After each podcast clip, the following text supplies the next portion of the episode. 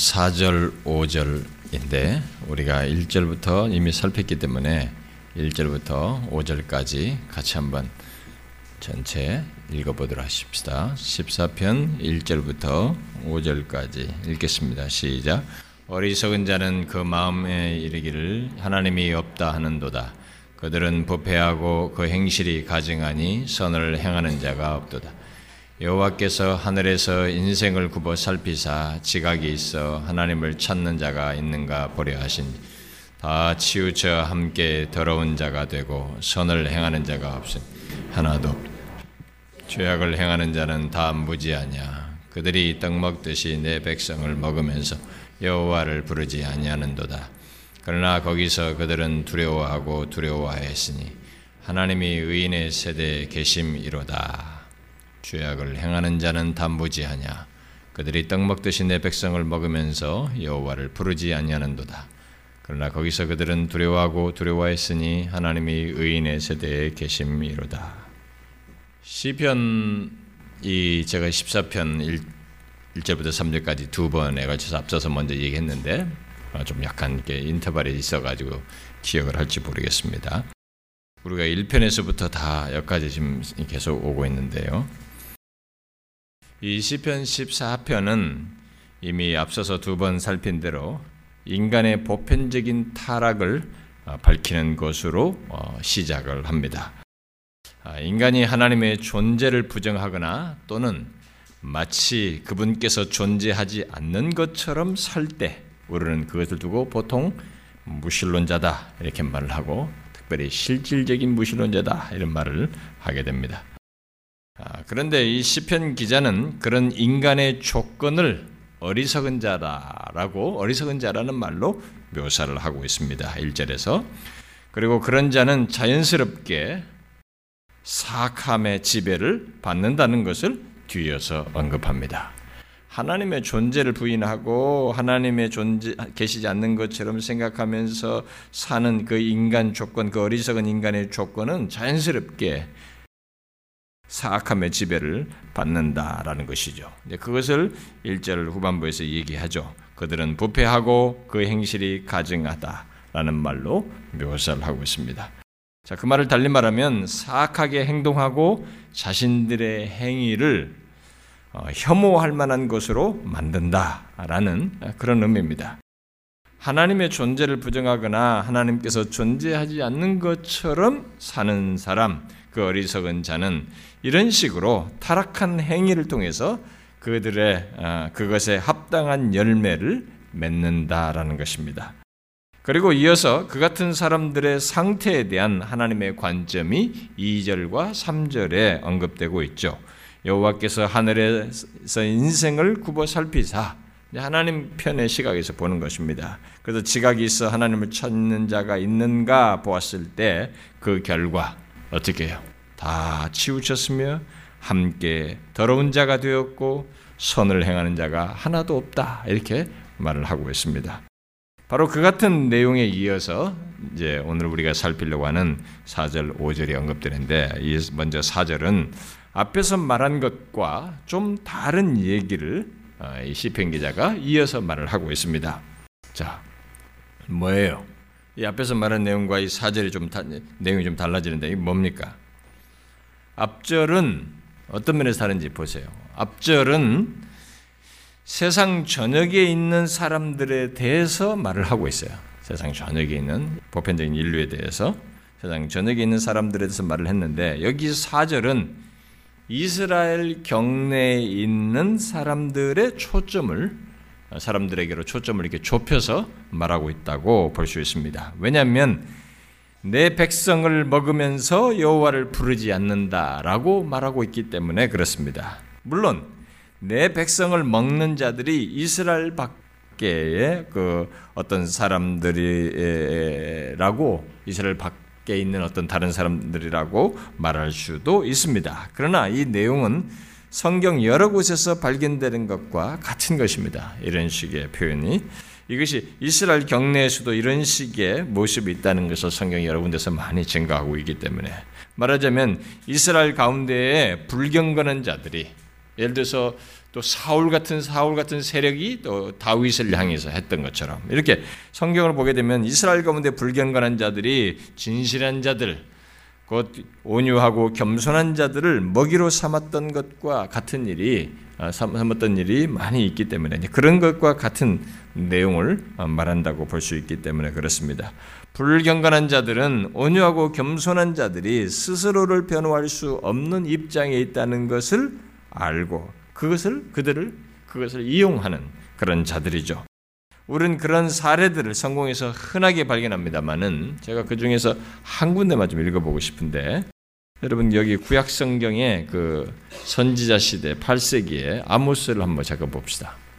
어, 아모스서 호세아 요엘 아모스 아모스 2장 아모스 2장 6절부터 어, 7절 뭐 상반절까지인데 6절 7절을 한번 읽어보자. 1276페이지. 자, 2장 6절 7절 읽어봐요. 시작.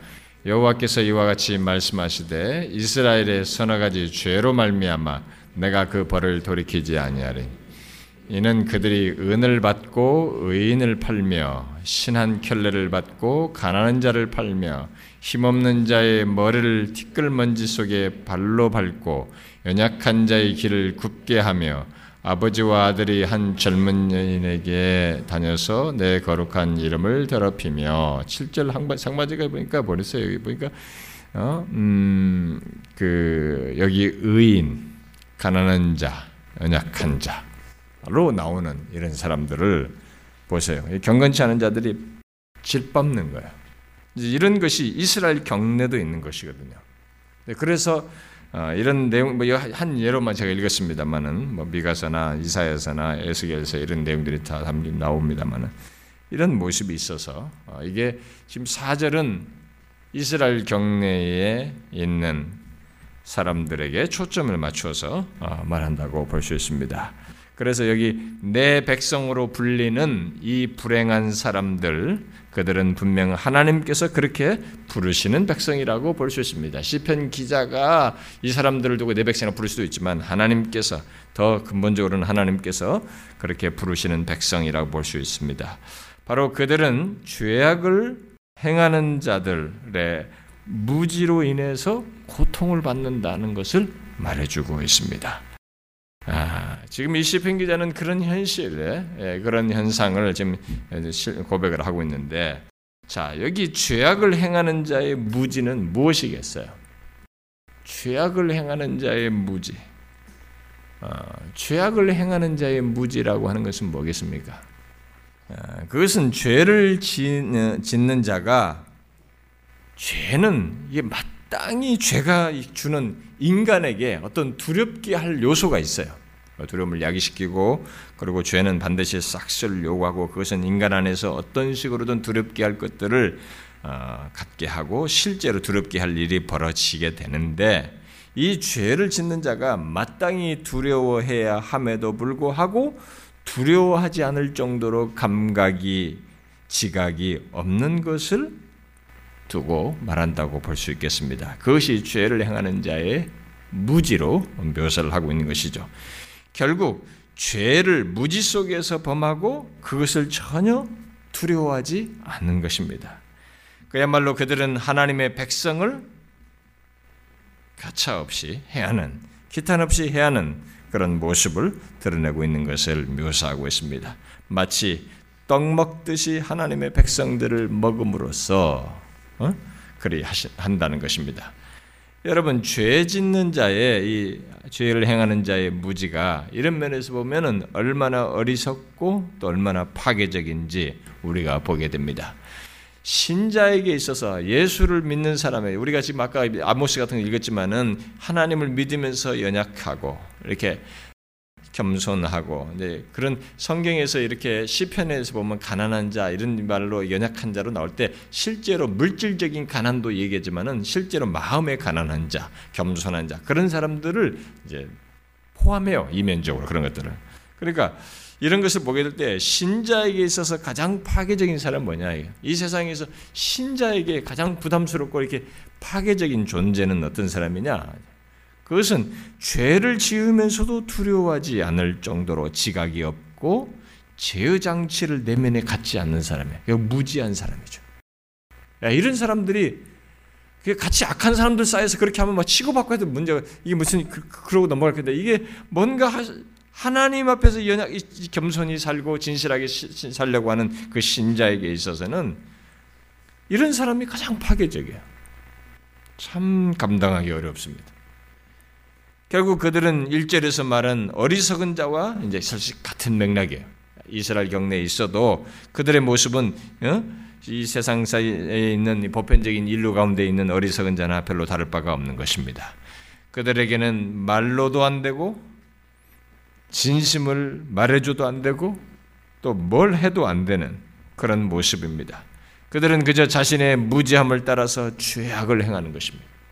예, 이게 여러분 뭘 알고 하면은 이게 이게 제어 장치가 있기 때문에 그리고 한계를 자꾸 긋게 되기 때문에 그리고 스스로가 언제든지 여기서 아, 잘못됐다는 자각만 생기면 이게 멈출 수도 있는데 자기가 잘못하고 있는 것을 죄악을 짓는 것에 대해서 무지하게 되면 이건 정말로 감당하기 어렵습니다. 지금 바로 그 얘기하는 거야. 이 이스라엘 경내에 하나님 백성이라는 무리가 있는 가운데 바로 이런 사람들이 있어서 하나님의 백성들을 밥 먹듯이 한다는 거야. 떡 먹듯이 한다는 거야.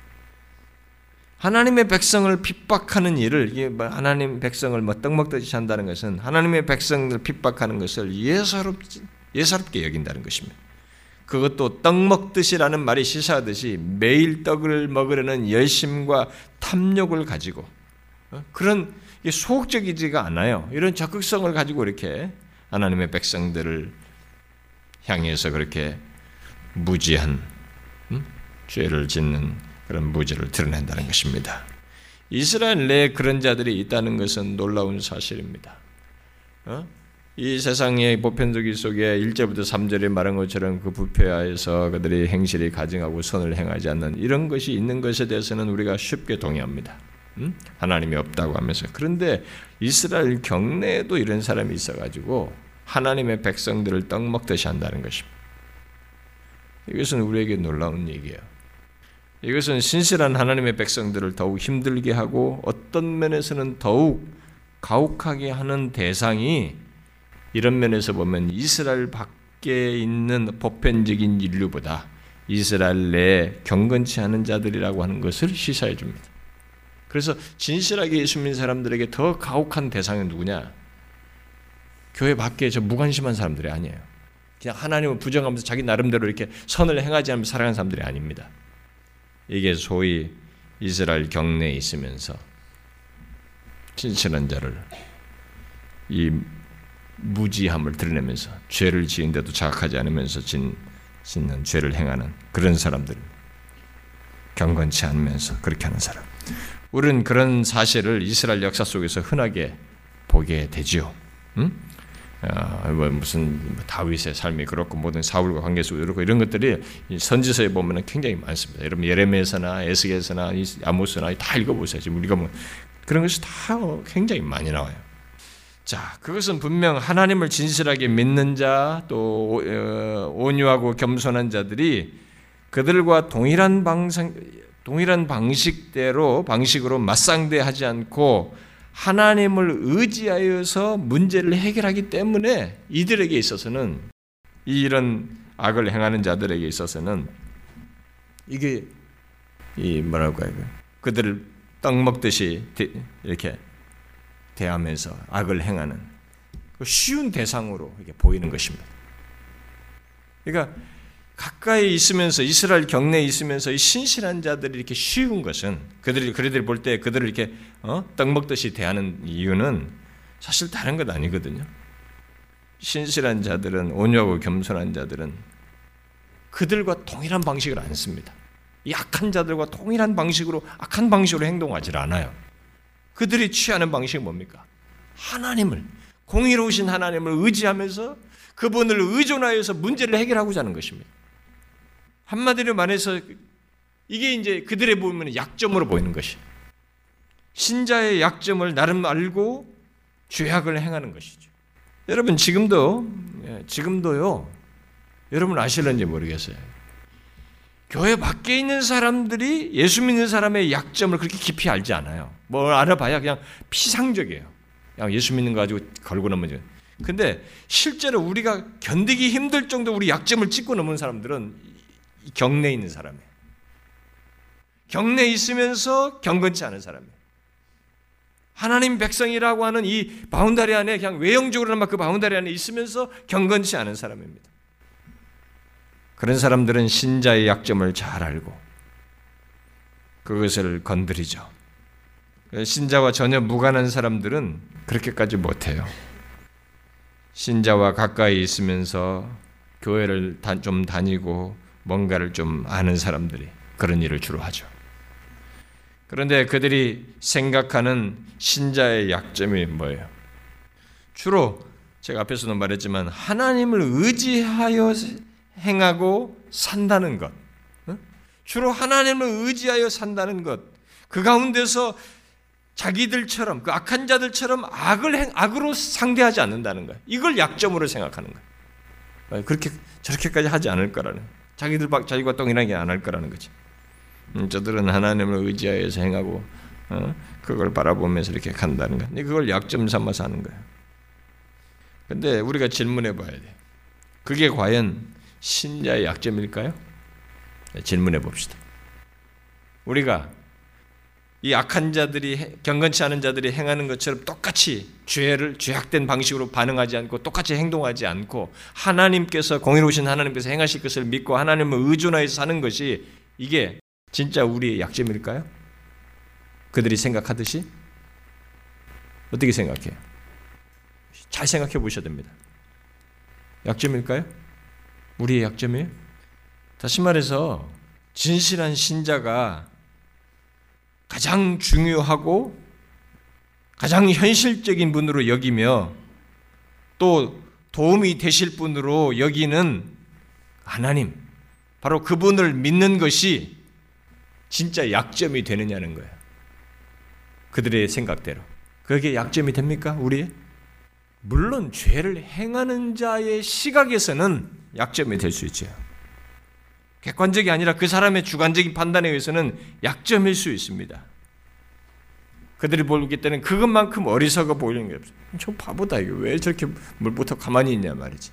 그들이 볼 때는 우리가 어리석고 바보스러워 보일 수도 있어요.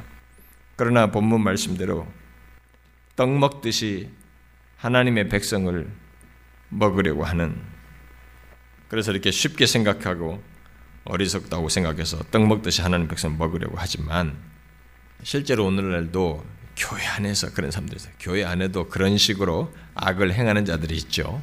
뭐 이 예를 들면 이건 뭐 제가 교회 안에서 이렇게 정말 경건치 않은 사람이죠. 뭔가 그 사람은 회심치 않은 것이고 진실한 신자 같지 않은 사람들이.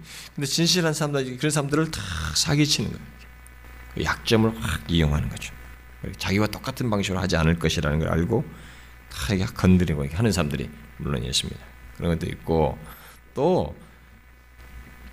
또그뭐 굉장히 많아요. 자 예를 들어 봅시다. 하나만 제가 교회는 제가 제가 이제 그런 얘기를 하잖아요. 성경을 가지고 하나님 말씀을 가지고 교회는 교회 안 교회 안에서 생겨나는 문제는 교회 안에서 권징의 절차를 따라서 해결해야 된다. 뭐 일반적으로 제가 그러니까 예를 들어서 교회 안에는 교회 안에서 문제를 해결해야 된다라고 제가 하나님 말씀을 따라서 말했다고 합시다. 그래서 그런 것을 오늘날 이 세상 오늘날 이 오늘 우리들의 현실처럼 자꾸 오늘날 교회들이 세상 법정으로 가져간단 말이에요. 안 되니까 막 주로 세상 법정 간다고 하면서 세상 법정에 가는데 그래서 세상 법정에 고소하는 이런 오늘날 교회 현실은 바람직하지 않다. 응? 자, 이게 교회적인 문제에서든 어떤 개인의 그러니까 누가 사기를 쳤다. 그러니까 약한 사람은 뭐예요? 아, 이 사람들이 세상 법정에까지 나를 고소하지 않을 거고 교회 안에는 뭐 얼마든지 인식만 나빠지면 되거든. 그러니까 이걸 알고 악한 사람이 경건치 않은 사람이 죄를 행하는 자가 무지로 행을 한 자의 무지를 따라서 그런 사람들을 이렇게 사기를 치는 거야. 교회 안에 사람. 그러니까 이 사람이 세상 법정에 가지 않을 것이라고 믿는 거지. 교회 안에서 이런 것은 성경적으로 이게 성경적이라고 믿고 그걸 이용하는 거예요. 예를 들어서 뭐 이런 식의 개념으로 생각해 보면 이 교회 안에 누가 알기 때문에 하는 거거든요. 이런 부분에서 우리가 교회적으로도 그래요. 교회적으로도 제가 그 오늘날 교회 현실이 그렇단 말이지. 교회들이 자꾸 교회 문제를 가지고 세상 법정하는 건 정말 바르지 않다. 어? 교회 안에서 그런 거 서로가 우리가 해결해야지. 제가 그렇게 말을 했어요. 어? 우리 교수님 여러 차례 실제로 말했죠. 그런데 어떤 사람이 그것을 악용해가지고 그게 이제 우리의 약점이고 저의 약점이라고 판단을 하고 세상 법정에 고소하겠다고 자꾸 협박한다고 한번 생각해 보세요. 아, 그, 그런, 그런 문제도 아닌데 자꾸 세상 법정에 가겠다. 뭐 이렇게 한다고 한번 생각해 보라 이거예요. 그게 선한 것이에요? 교회 모르는 사람은 못하는 거예요. 경내에 있으면서 약점이라고 나름 생각하고 어? 하나님의 방식으로 하겠다고 하는 것을 약점으로 생각하고 행동하는 것이지. 하나님을 의지하여 행하려고 하고 세상 법정 같은 것에 의지하지 않으려고 하는 이것을 약점인 양 생각해 가지고 그걸 이용해서 막 행동하려고 하는 게 여러분 외면 사람은 그게 되게 지혜로 보이죠. 어? 뭐 현재 시제로서는 자기가 원하는 것을 쟁취해낼 수 있으니까 굉장히 지혜로운 것처럼 보이죠. 어? 그리고 아까 그런 걸 이용해가지고 어떤 사람을 이렇게 그 약점을 이용해서 자기 뜻을 이루는 것이 굉장히 지혜로워 보이죠. 그러나 우리가 읽은 이 시편에서 본문은 그런 식으로 죄악을 행하는 자는 지혜롭기는 커녕 무지하다고 말하고 있어요. 하나님을 의지하여 문제 해결하는 것과 그런 하나님은 현실적으로 없다고 믿고 하나님을 의식하지 않고 밥 먹듯이 떡을 먹듯이 죄를 행하는 그런 자 그런 자 그런 자들 중에 누가 현실적으로 어? 거기서 더 누가 옳고 대답을 가지고 있는가라고 했을 때 사람들의 입장에서 보면은 인간적인 입장에서는 당연히 하나님을 의지하면서 문제 해결하는 것은 바보스러워요. 지혜롭지 않아 보입니다. 오히려 그런 하나님 현실 속에 이렇게 지금 문제 그래 하나님 계신 뭐 해봐란 말이지.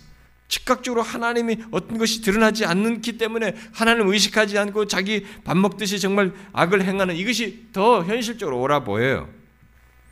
그러나 성경은 분명히 밝힙니다. 결국 그렇지 않다는 것입니다. 이 시편은 그 사실을 증거하고 있습니다. 악을 행하는 자는 여호와를 부르지 않는다는 거예요. 악을 행하는 자는 여호와를 부르지 않음으로써 뭘 부인합니까? 하나님의 현실성을 부인해요. 하나님의 실제성을 부인합니다. 그런데 그 다음 구절에 뭐라고 말하고 있어요? 그러나 거기서 그들은 두려워하고 두려워했다. 아니 밥 먹듯이 먹으면 탁 정복한 자예요. 어? 밟고 일어선 자입니다. 왜 밟고 일어섰는데 두려워하고 있습니까? 성경이 쫙 밝혀준 겁니다. 이게 현실이에요. 이기는 것이 이기고 있다고 하는 것은 착각하고 있는 것입니다. 이들은 여호와를 부르지 않으면서도 음? 자기들이 그렇게 행하면서 행하는 것 안에서 하나님의 현실성과 실제성을 부인합니다. 그러나 그들이 실제 경험하는 현실적으로 경험하는 것은 거기서 그들은 두려워하고 두려워했다. 무엇입니까? 여기 거기서라는 말은 거기서라고 이게 한국말로 번역해도 되고 그때에라고 번역해도 돼요. 어, 두 개가 다 돼요. 그러니까 이 상황에 전개되는 어떤 그 시점 그때를 말하기도 하기 때문에 두 가지를 다 번역해도 상관없습니다.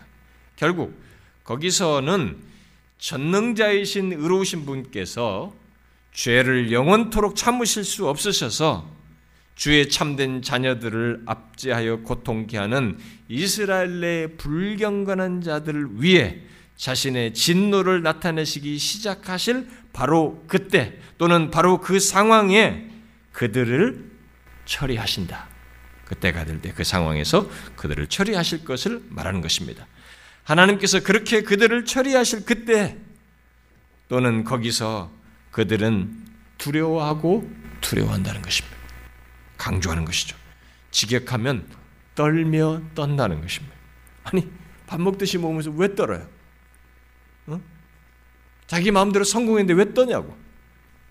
이것이 악을 행하는 자에게 있는 현실입니다.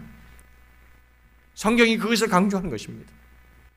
반대로 신실한 자들은 그 현실이 있음으로 인해서 하나님을 의지함으로 문제를 해결하려고 하는 것이죠. 음? 이런 현실이 있기 때문에 하나님께서 그들을 두렵게 하고 떨게 할 것을 그런 결론을 주실 것이기 때문에 그런 현실이 있을 것을 믿기 때문에 우리는 하나님을 의지함으로써 문제를 해결하려고 하는 것이죠. 악을 행하는 자들은 주님을 신뢰했던, 신뢰했던 그 온유하고 겸손한 자들이 하나님의 특별한 보호를 받고 있고 그런 대상이라는 것을 알지 못하는 거예요. 여기 이들의 무지 속에는 이런 것이 다 포함되어 있어요. 이들이 그런 대상이라는 것을 알지 못하는 것입니다. 결국 그들이 몰랐던 것은 하나님이 의인의 세대에 계신다는 것을 결국 모르는 셈이죠. 여기 세대는 어떤 시대의 백성을 의미하기도 하고 또는 특별한 부류의 어떤 백성을 의미하기도 합니다. 그렇게 해도 상관없어요. 이 악인의 그 말은 결국 악인이 득세할 때 악인이 득세할 때 하나님이 계시지 않는 듯 하지만 사실은 아니라는 것이죠. 하나님은 의인의 세대에 계신다는 것. 곧 하나님께서 의인을 신원해 주시는 때가 있다는 것입니다. 이것은 계시록이 말하고 있고 예수님이 말씀하시고 성경이 말하는 것입니다. 그런데 의인을 의인을 신원하시는 때가 있다는 것은 그 때는 뒤에 가서 결론으로 날 뿐이지 이 때가 있기까지 신원할 만한 내용을 안다라고 하는 과정이 전제되어 있어요. 결국 그 때가 있다는 것은 악인이 득세할 때 하나님께서 그 모든 것을 아시고 보고 계신다는 것이 전제되어 있습니다. 악을 행하는 자들은 그 현실을 생각하지 않는 것입니다. 이런 과정이 진행되고 있다는 것을 이런 하나님의 현재적인 실제성과 하나님의 현실성을 생각을 못하고 있는 것입니다. 지금도 이 악을 행하는 자, 악을 쉽게 생각하고 거짓을 말하며 죄를 저는 사람들이 계속 이걸 망각하는 것입니다. 여러분 예수를 진실하게 믿는 사람 보세요. 그는 죄와 관련된 것을 범할 때는 두려움이 와요. 부담스럽습니다. 그 죄가 슬픔을 야기시켜요. 우리는 두렵습니다. 죄를 지으면서 양심의 가책도 없고 두렵지도 않고 이런 것이 신, 참된 신자들에게 있을 수가 없어요. 이들은 이걸 모르는 것입니다. 두렵게 할 현실이 그들 앞에 있다는 것을 그리고 그렇게 현실에 있기까지의 그 과정을 하나님께서 아신다는 것을 생각지 못하는 것이죠. 그러나 악인에게는 두려워하고 두려워할 현실이 반드시 있게 된다는 것입니다. 우리는 이런 믿음을 가지고 살아야 됩니다. 그래서 이런 믿음 때문에 우리의 삶의 방식이 악인과 다를 수밖에 없는 거예요. 우리는 이 시편 기자처럼 하나님을 의지하며 사는 것이죠. 하나님께서 해답을 주실 것을 믿고 사는 것이에요. 악한 사람과 동일한 방식으로 살지 않는 것입니다. 그래서 우리는 이런 부분에서 이 시편 기자를 통해서 보는 것처럼 이런 사실에 대한 믿음을 가지고 인내하는 거예요. 이게 우리를 좀처럼 어렵게 하지만은 이게 인내하는 것입니다.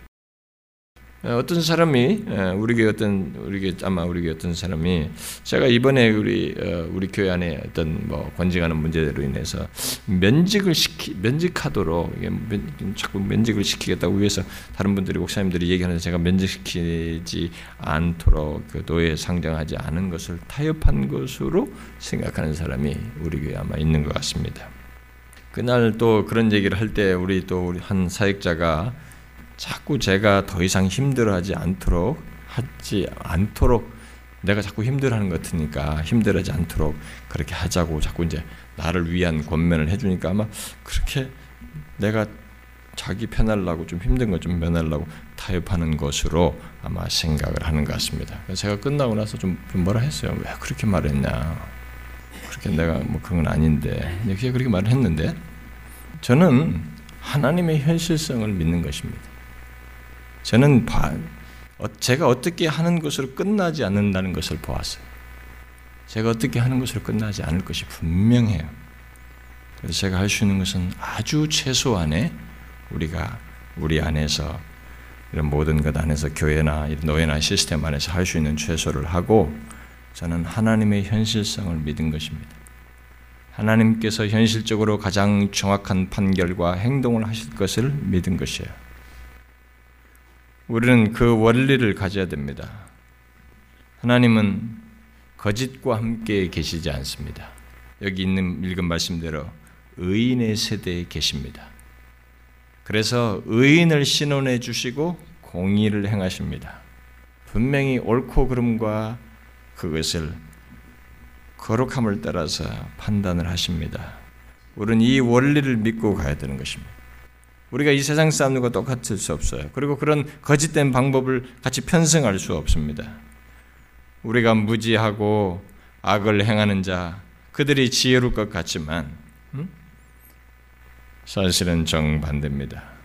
이것을 믿어야 됩니다. 여러분과 제가 이 세상을 살면서 세상 사람들이 볼 때 신자의 삶의 방식은 대단히 어리석어 보여요. 무슨 약할 때 곧 강함이라고 하는 이런 하나님의 신비스러운 비밀을 알지 못하면 우리는 이 세상에서 저들과의 다른 것의 이 구별됨을 사실 못 경험하죠. 못 드러내죠. 아닙니다. 우리에게는 이 비밀이 있습니다. 이 시편 기자가 말하는 것이 있습니다. 이 세상에 죄악을 행하는 자의 무지와 우리는 다릅니다. 그것은 우리는 무지하지 않습니다. 죄악을 행하는 것에 대해서 명확하게 압니다. 그것이 어떻게 될지를 압니다. 그것에서 하나님께서 어떻게 공의를 드릴 것을 우리는 압니다. 그것이 그리고 또 우리에게는 두렵기도 합니다. 죄가 우리를 두렵게 하고 그것을 회개하게 할 만큼 우리는 마음의 슬픔을 야기시킵니다. 그래서 우리는 그 길을 갈 수가 없어요. 그래서 비록 힘들어도 우리는 하나님께서 내리실 결론을 내다보고 하나님의 현실성과 그 실제성을 믿고 그를 의존하여 그분에 의한 해답을 얻고자 하는 것입니다. 이것을 기억하고 우리가 살면 좋겠어요. 저와 여러분이 신앙생활 하면서 사실 이 세상에서 지혜로운 것처럼 보이는 이 세상 사람들과 부딪힐 일이 수도 없이 많습니다. 그리고 거짓된 사람들과 부순이 많이 있습니다. 심지어 교회 안에 이렇게 경건치 않은 자에 의해서 이런 경험들을 할 수 있습니다. 진실하게, 겸손하게, 온유하게 주님을 믿는 사람에게 얼마든지 있을 수 있습니다. 그러나 우리는 그 가운데서 여기서 말하고 있는 이 하나님의 원리, 이 시편 기자가 제시하는 이 원리를 믿어야 됩니다. 하나님은 의인의 세대에 계십니다. 굳건히 믿어야 됩니다. 반드시 그 의인의 세대의 결론에 있기까지 과정까지 그가 다 알고 계셔서 의인의 세대에 계십니다. 이 결론은 무섭습니다. 결정적입니다. 그러냐 이것을 믿고 우리는 이 의인의 길을 가는 것입니다. 죄를 경멸하면서 하나님이 싫어하시는 것을 같이 싫어하면서 가는 것입니다. 거짓을 깊이 하고 하나님의 진실한 것을 주님의 말씀을 쫓아 그 길을 가는 것입니다. 이게 신자의 길이에요. 기도하겠습니다. 하나님 아버지, 하나님 앞에서 겸손히 온유하게 또 진실하게 주님을 믿는 이 길에 주여 의리를 향하여 아, 마치 떡 먹듯이 죄악을 행하며 아, 우리를 어렵게 하는 그런 현실이 이전에도 있었고 있을 수 있다는 것을 분명히 말해 주었습니다. 우리가 이런 사실을 알고 주여 그 가운데서도 참 하나님께서 의인의 세대에 계셔서 결론을 주신다는 믿음을 가지고 주님을 의지하며 하나님이 주실 결론과 그 최종적인 판단에 대한 신뢰를 가지고 살아가는 저희들 되게 하여 주옵소서. 주님이 악이 흉룡할 때에도 심지어 우리가 그 당사자의 그 휘몰아치는 환경 속에 있다 할지라도 하나님께서 의인의 세대 가운데 계셔서 의인을 신원하시고 공의롭게 판단하실 것을 믿고 하나님만큼 현실적으로 우리의 모든 것을 아시고 판단하실 리가 없는 줄을 믿고 그 하나님만을 의지하며 나아가는 저희들 되게 하옵소서. 예수 그리스도의 이름으로 기도하옵나이다. 아멘.